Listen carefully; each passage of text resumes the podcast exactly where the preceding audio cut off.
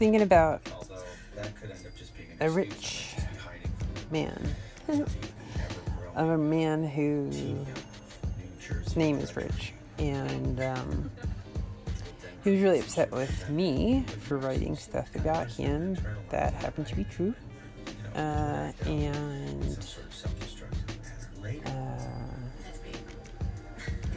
and then he called me a crackhead.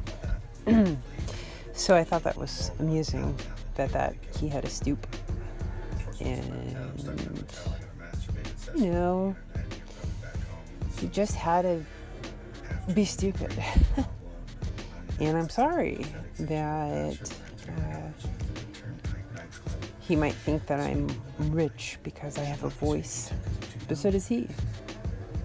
And he made it very loud recently. And uh, the only thing I can understand is this is sometimes the world seems like it's not going in your favor.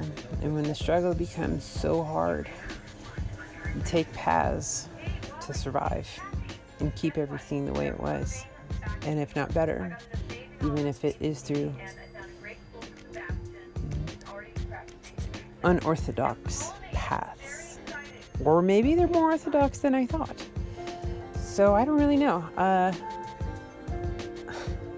it's interesting in the case of slander. He can call me a crackhead, uh, but the response is, well, once you've established that reputation, it's really hard to break. And I just thought, you know what? That's not cool. I'm not a crackhead. I do weed.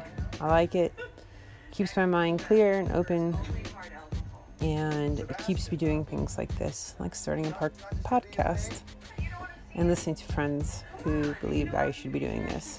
So, anyhow, uh, just a new way to vent and a new way to